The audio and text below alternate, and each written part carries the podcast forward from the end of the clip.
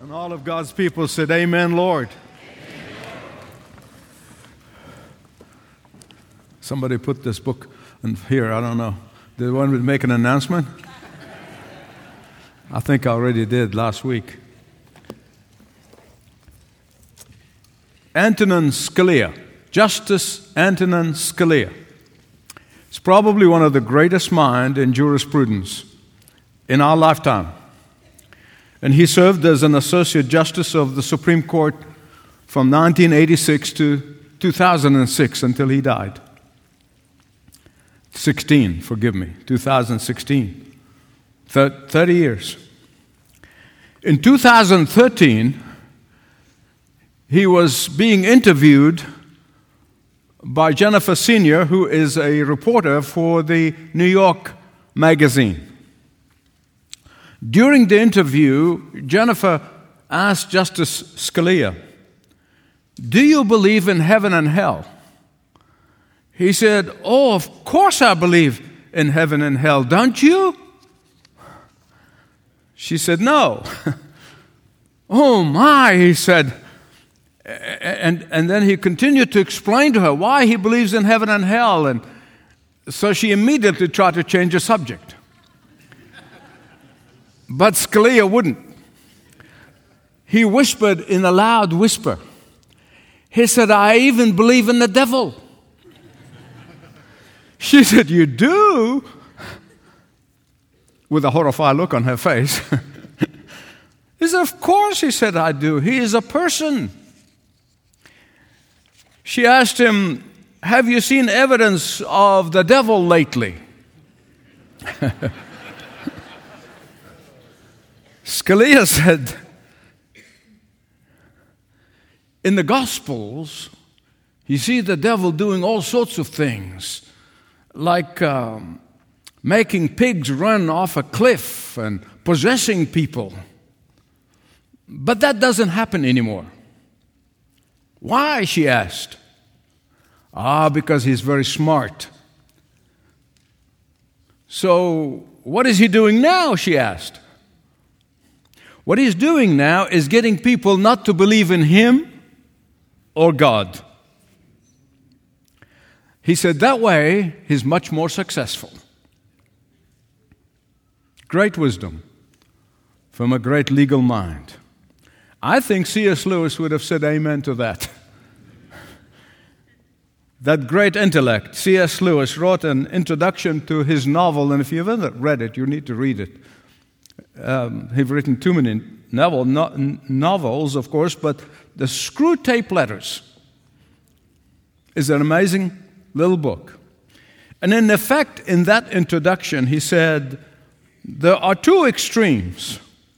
One is believing that the devil does not exist, and the other is excessive fear of the devil, especially for the believers. Both are equally erroneous. It is not surprising, therefore, my beloved friends, that the Bible tells us that one of the reasons why Jesus was born in Bethlehem of Judea, re- one of the reasons why Jesus came to our earth, is to destroy the works of the devil. I'm going to come to that in a minute. But we began an Advent series, in case you weren't here, uh, on why Jesus came from heaven. Why do we call Christmas the most wonderful time of the year. In fact, it's the most wonderful time ever, the, most, the greatest news, period. And we saw in the last message that Jesus came from heaven according to the Word of God to deliver us from sin and for, from the power of sin and from the wages of sin. And today we're going to see another reason why Jesus came from heaven. And I want you to turn with me, please, to 1 John, as they say in England and Australia, 1 John, 1 John 3 8. 1 John 3 8. If you have your phone or whatever, the iPhone, just type 1 John 3 8. It'll pop up. And what I want to do, I want to give you a homespun translation. My translation my paraphrasing, if you like, because it's not really exact translation. You ready? He who habitually and without any qualms sins is of the devil.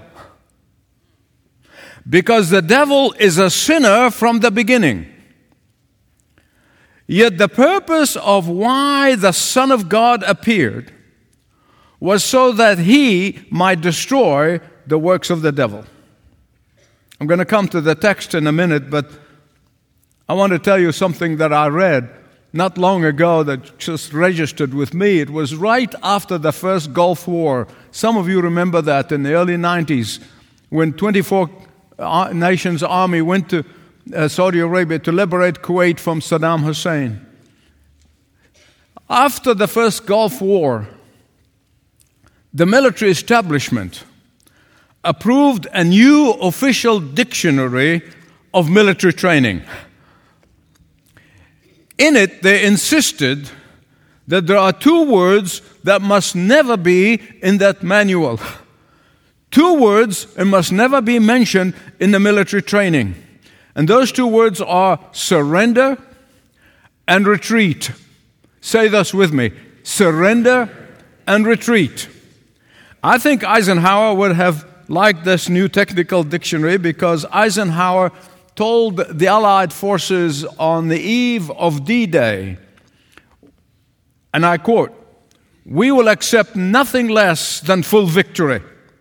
Let us beseech the blessing of Almighty God upon this great and noble undertaking. Now, beloved, if this is the attitude of our military leaders, how much more should be the attitude of us who are living in this final church time, in these last days, I think most faithful people know that instinctively, that we are entering into the final battle of the last days. We're coming into the very last time, the very last days. And therefore, I am pleading with every believer who's watching me around the world or right here to remove from our dictionary any terminology of defeat. We must remove from our vocabulary the language of surrender. We must remove from our minds and our hearts the, the, the, language of retreat or giving up or surrendering to the pressure of culture.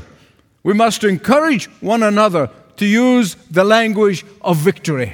Can I get an amen? Why? Why am I saying this? Because we are the children of victory.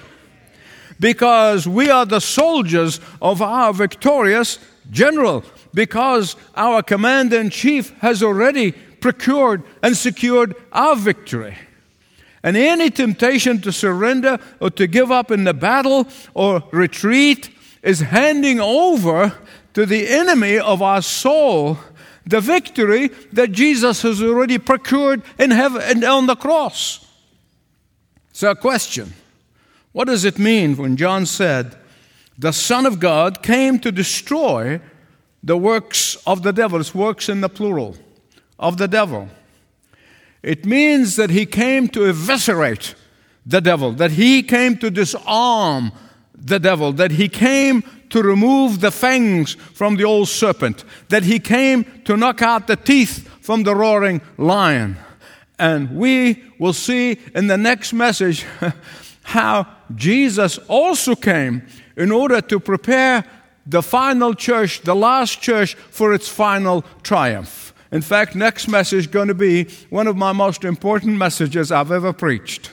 If it's the last one, I would be happy. When the Apostle John, who leaned on Jesus' shoulder, was inspired by the Holy Spirit of God to pin down these words that Jesus came to destroy the works of the devil. He and the early church were facing one of the greatest challenges that the church, the early church, the first church ever faced. No, it was not the Roman persecution. They already have that. No, it was not the false accusations by the religious leaders. They already have that. No, it was not even the fact that they have been despised and rejected by society. They already experienced that. But none of these really threatens the church. Listen to me. None of these things threaten us. In fact, these things strengthen the church. Persecution strengthens the church. Rejection by the world strengthens the church. But their biggest and the most hideous and the most dangerous, insidious threat to the first church was coming from within the church. It was coming from false teachers and false preachers in the church. It was coming from false prophets in the church. It was coming from false church hierarchy.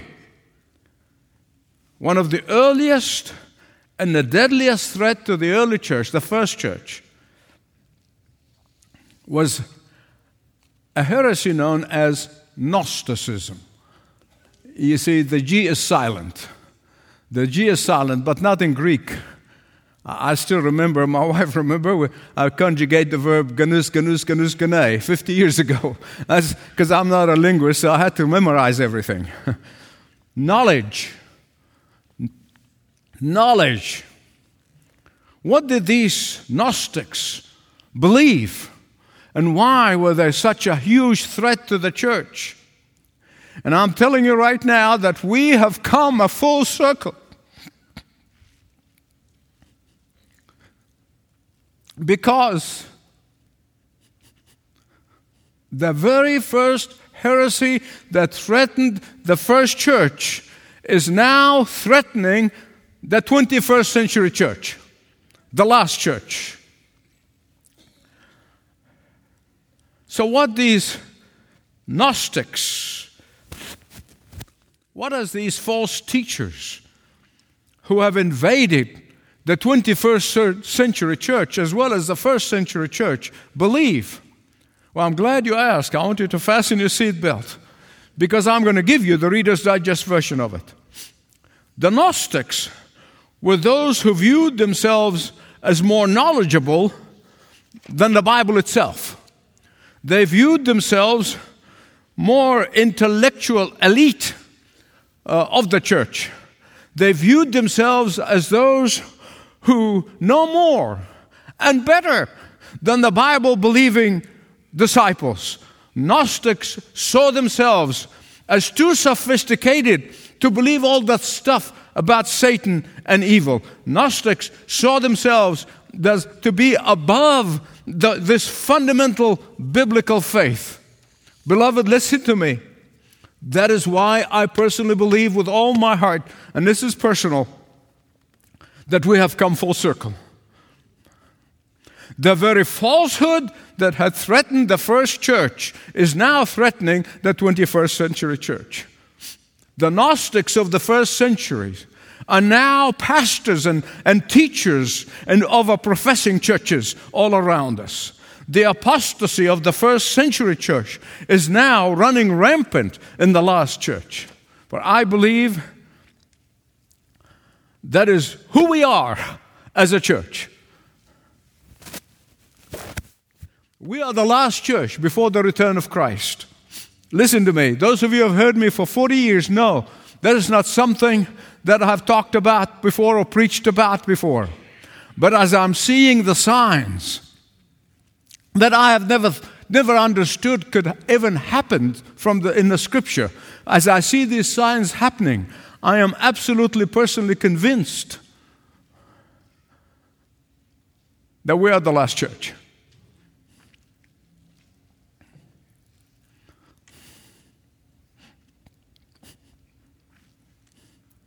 There isn't a week that passes by without hearing about a pastor who turned his back on the faith, without hearing of a music, Christian music singer who turned his back on the faith or her back on the faith. Why? They feel that they know better. What was once a sin now is a lifestyle. What was once a heresy, now is a fad. What was once a falsehood, now is trending. Let me repeat what I often say to you. When I give you an opinion, I always tell you it's an opinion so you never confuse my opinion with the Word of God. Did you get that? You get that? I have never confused my views with the Word of God. And I hope you don't either.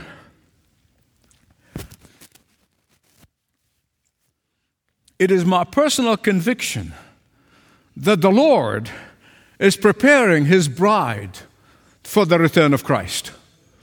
The Lord is purifying the church.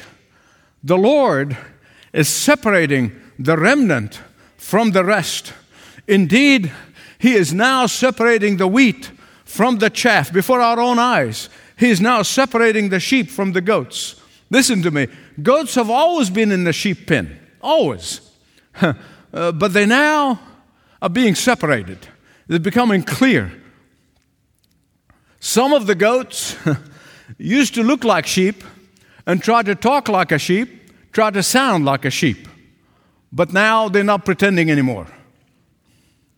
We're going to see more about this in the next message. But for now, let's look at the text. Look at the text with me. Jesus came to do what? Okay, now, I think you got used to me talking that you don't know how to talk. Jesus came from heaven to do what? Can you put it up on the screen for them so they can see it? Here, guys. Jesus came to do what?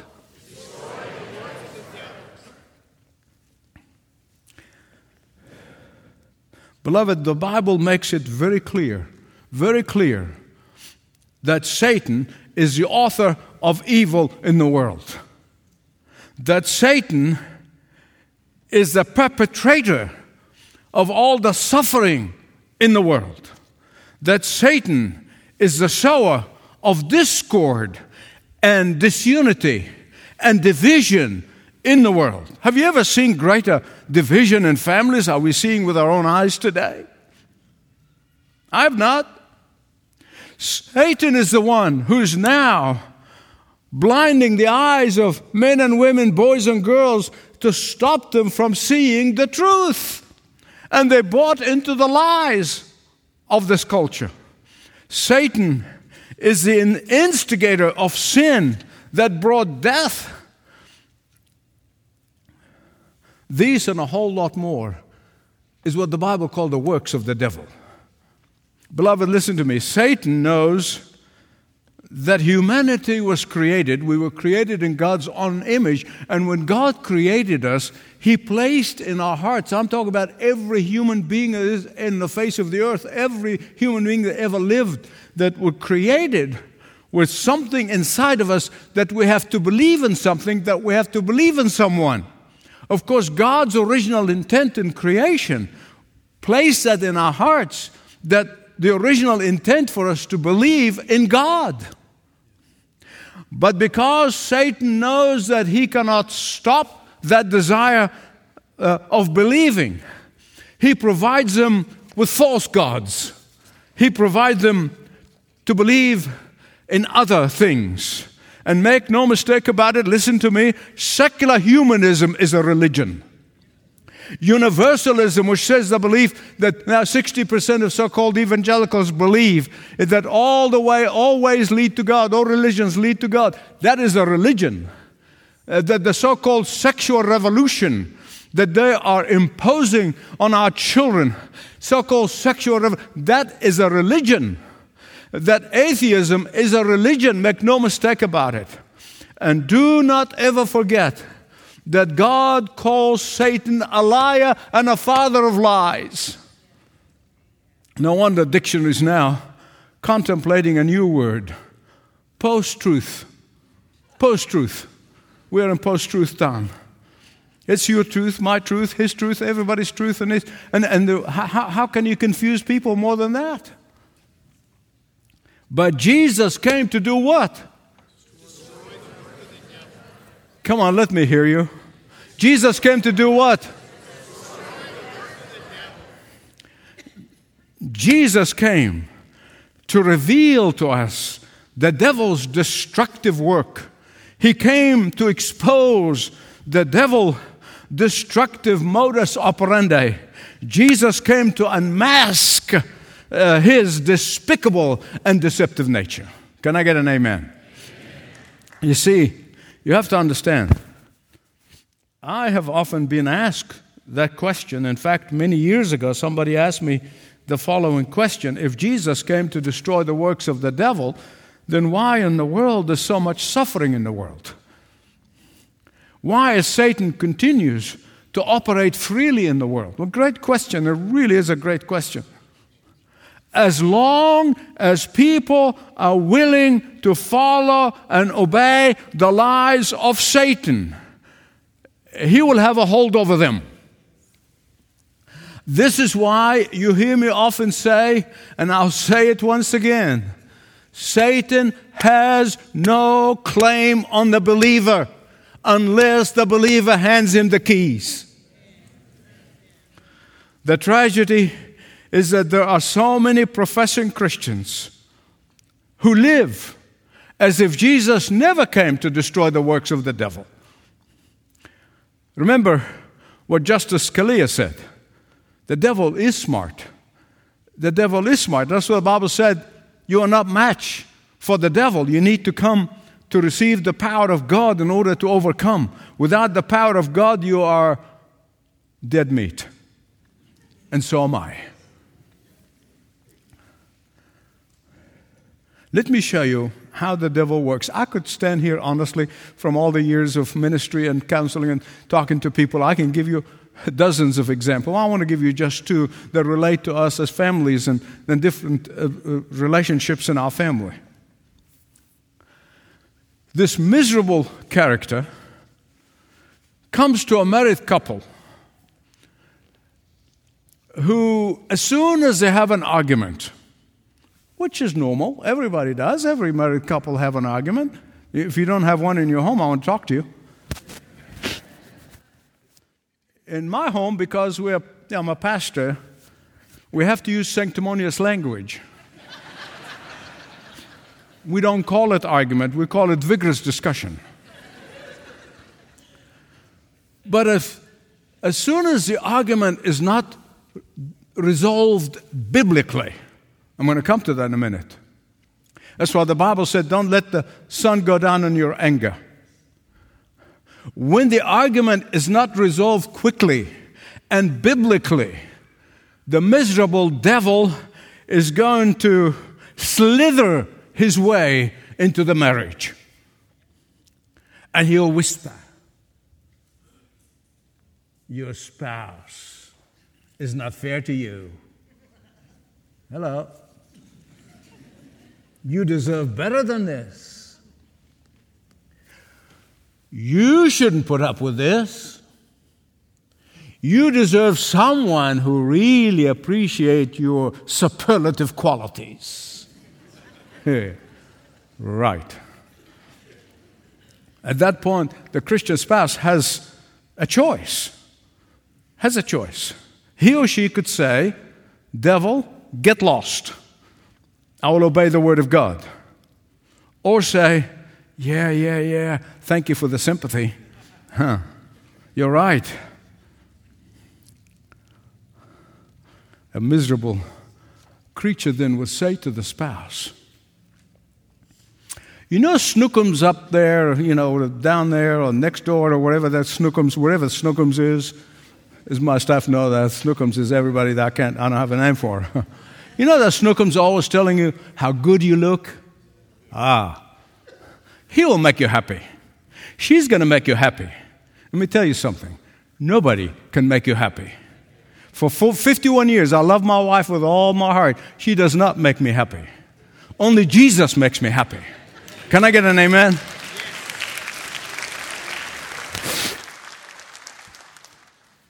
God forbid that anyone makes you happy than Jesus. God forbid. And what happened in the end? The marriage dissolves.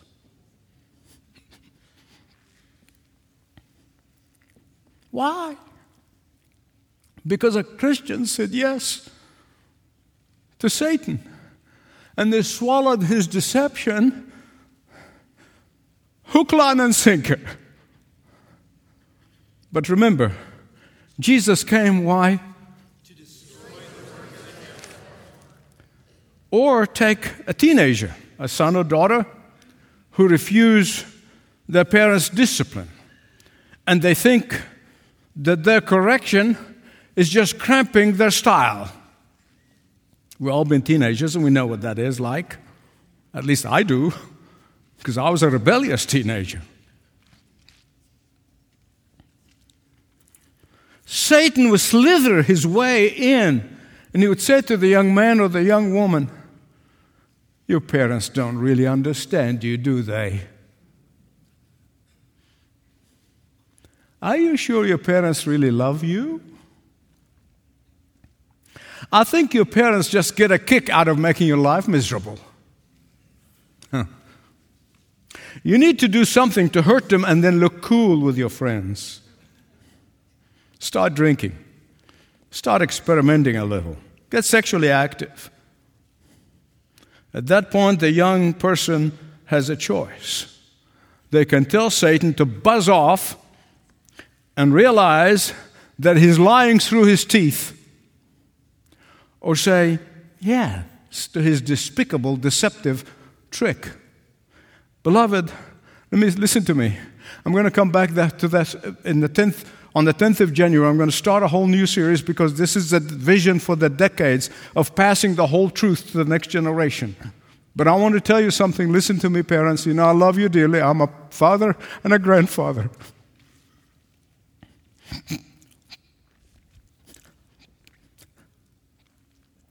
But the home and the church is where all these thorny issues must be discussed and the revealing of the enemy's dirty tricks and destructive nature must be openly discussed in the homes and in the churches.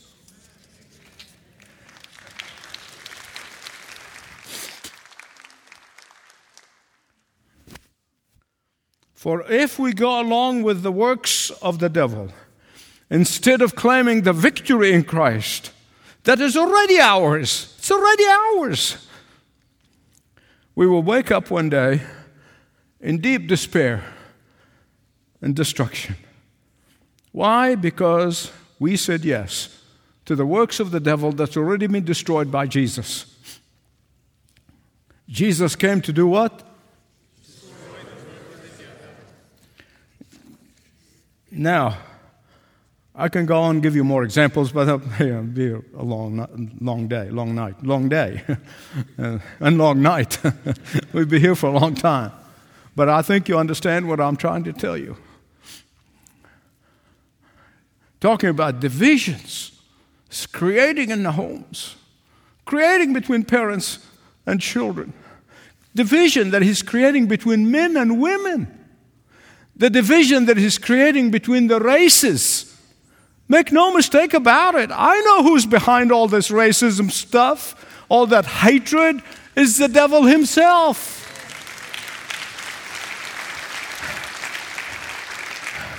I really thank God for this loving church. I really do. If you were not loving, you would not have tolerated an African pastor. thank you for your love. And thank you for not giving the enemy a foothold in our church. Look at how he's creating divisions between believers, divisions between rich and poor, all simply because we are blinded to the fact that on that first Christmas day, Jesus came to destroy the works of the devil. All simply because we do not exercise the victory that's already ours.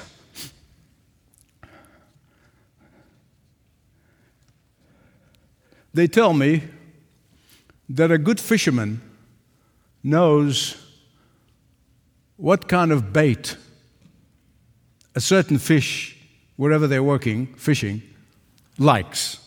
They know exactly what, what, what, what appetite, to what bait. Now, you got to understand, I only fished once in my life, in 72 years. the late Sam Ayub, some of you remember him, we named the chapel after him. I mean, he, those of you remember him, remember him well. He, he, he just doesn't hear the word no. He showed up in my house with a ticket, airline ticket in his hand. He said, We're going to Canada fishing. I said, Going where? he said, Yes, I already got the ticket for you. So I went to Canada fishing with Sam. That's the only time in my life. I just want to show how much I loved him. but, but I'm told at that point, Lake LaCroix, I think it was called, that, eh, that, uh, that these experts, people on the boats, these, these guides, know exactly what appetite, what bait that the fish has for this big walleye. And by the way, I became a great fisherman because these guys basically know which bait to use and they put it on the hook and they hand you the rod. I mean, you. and, and you're just like fishing in a ball. I mean, we're just fishes coming out all the time. Listen to me. That would make Satan a great fisherman. He really, really is. He knows exactly what bait that he puts on the hook for you and you and you and me. Some time ago, I read, and I'm going to mix metaphors, I know that, but uh, I read that there is a sign hanging on the wall of Scott Air Force Base in Belleville, Illinois. Big sign. It says, An untrained soldier is just a target.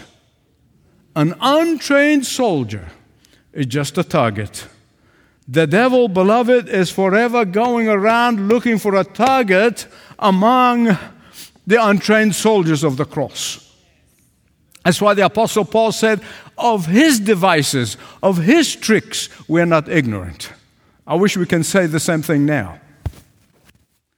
Tragically, many Christians take chances and become Satan's shooting practice target. I, I, I, read a humorous story years ago, and I don't know why I remembered as I was preparing this message. Uh, uh, years ago, I read this humorous story uh, about how some Christians play with fire and then they hope it's not going to burn them.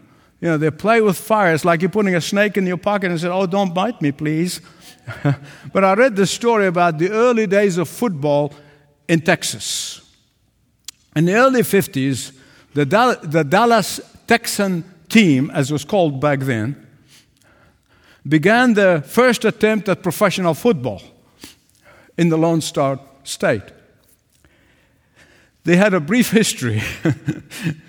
One year. they went 1 to 11. the training camp was in Kerrville, Texas.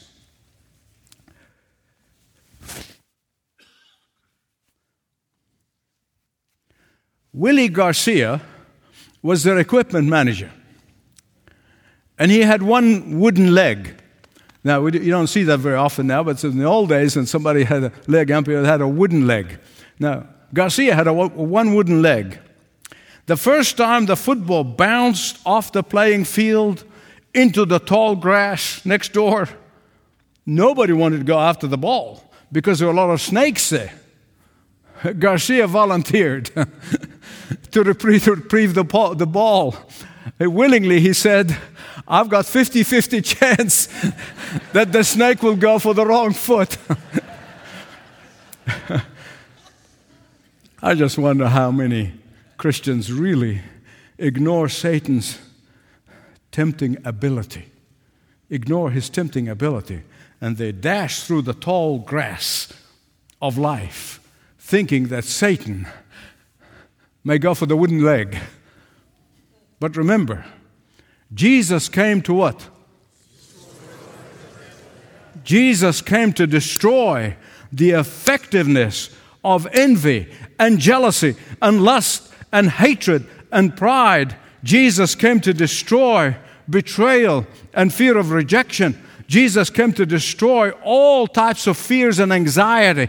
Jesus came to give us victorious life. Will you claiming today? Well, someone may ask, but how are we going to deal with others whom have been misled by Satan. You know, beloved, we have biblical strategy. That's the great thing about our scripture. It's got everything in it. I don't have to come up with an answer, thank God. Biblical strategy here is very clear. Pray for those who despitefully use you. Let me repeat this. Pray for those who despitefully use you. Bless those who falsely accuse you. Love those who hate you. It's a simple strategy, isn't it? Oh, yeah, that's very hard to work out and very hard to live. I know that. On your own, it is. With God's strength, you can.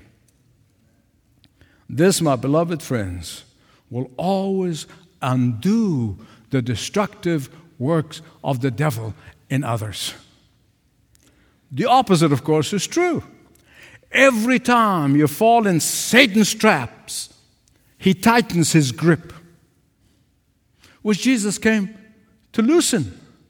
Every time you go against the Word of God, you are saying yes to Satan's works and you're handing him the key.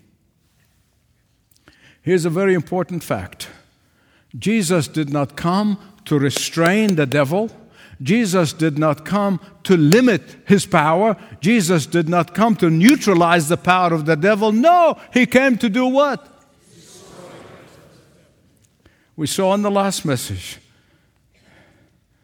If we ever fall in the trap of thinking, oh, Jesus just came to teach us how to live, as we hear from our liberal friends, Oh, he just came to teach us how to live. He didn't come to take us to heaven or deliver us from hell. If you ever fall for that deadly trap, you are dead in the water. I can tell you that now. But every time Satan tempts you, you tell him, Baba, your days are numbered. Baba, your time is up. Baba, your work's already been destroyed by my Jesus. And you will and you will have the victory that Jesus wants you to have. One more thing the word destroy means to dissolve or loosen completely, and it's often used to describe a ship that has fallen apart into pieces. In other words, Jesus came to make a wreck out of Satan's power. He broke his chains asunder. He smashed his grip to smithereen. He destroyed hatred by his love. He destroyed lawlessness by his righteousness. He destroyed the power of death by his resurrection. He destroyed eternal death by offering us eternal life. Can I get an amen? And that is why Jesus came. to destroy the works of the devil. Now, beloved, victory is not some elusive, uh, unattainable dream that preachers talk about. I think you can understand that I could not preach that I'm preaching now without having had firsthand experience with that miserable creature. It is not ethereal, elusive dream, an unattainable dream. Victory actually is ours when we refuse to open a door for the, or a window for any of the works of the devil. Now, let me tell you this as I conclude. It's a true story that I love to tell. And it's about a missionary who was away from home for a few weeks and then he came back home. And as he opened the door of his house, he discovered a huge python inside the house. How did it get there? He couldn't understand. So he ran back to his truck and he grabbed his 45 caliber pistol and went back to the house and he entered very slowly and very carefully. Then he aimed with precision and fired one single shot at the snake's head. While it was mortal blow to this reptile, it did not die instantly. The missionary at that moment went out of the house, stayed outside, and listened as he heard noise of destruction of some of the furniture in his house as the snake began to thrash violently. The tremendous power of the snake's movement broke and damaged many items in his home. So he waited until the noise subsided. And then again, very slowly and very carefully, he began to go inside the house to find the snake to be dead. But the interior of the house looked like a hurricane, or as they say in the Far East, a cyclone has come through the house. The snake unleashed its most violent fury in the last moment before its death. Now, let me tell you this as I conclude and prepare our hearts for the Lord's table. Can anyone doubt? Can any spiritually minded, Bible believing Christian doubt that we are seeing this right now? That the enemy is, we're seeing his violent fury before his death and being thrown into the lake of fire. How? I said, lying now is a form of truth. Who did Jesus say the liar and the father of lies? The devil. He's succeeding. But because of the cross of Jesus' death, he dealt with Satan a, vital, a, fatal blow in the head. Because now Satan is dying, and these are his dying days. And because now he is wreathing in pain of defeat, he is unleashing his last remaining destructive blows. But he can only affect those who try to nurse him. Invite him in. He can only be effective for those who carelessly listen to his ugly voice. But to those who walk in the path of the cross, those who take cover in the blood of Jesus, they know that his fate is sealed, that his power is foiled and that his work has been destroyed. Can I get an amen? Stand to your feet.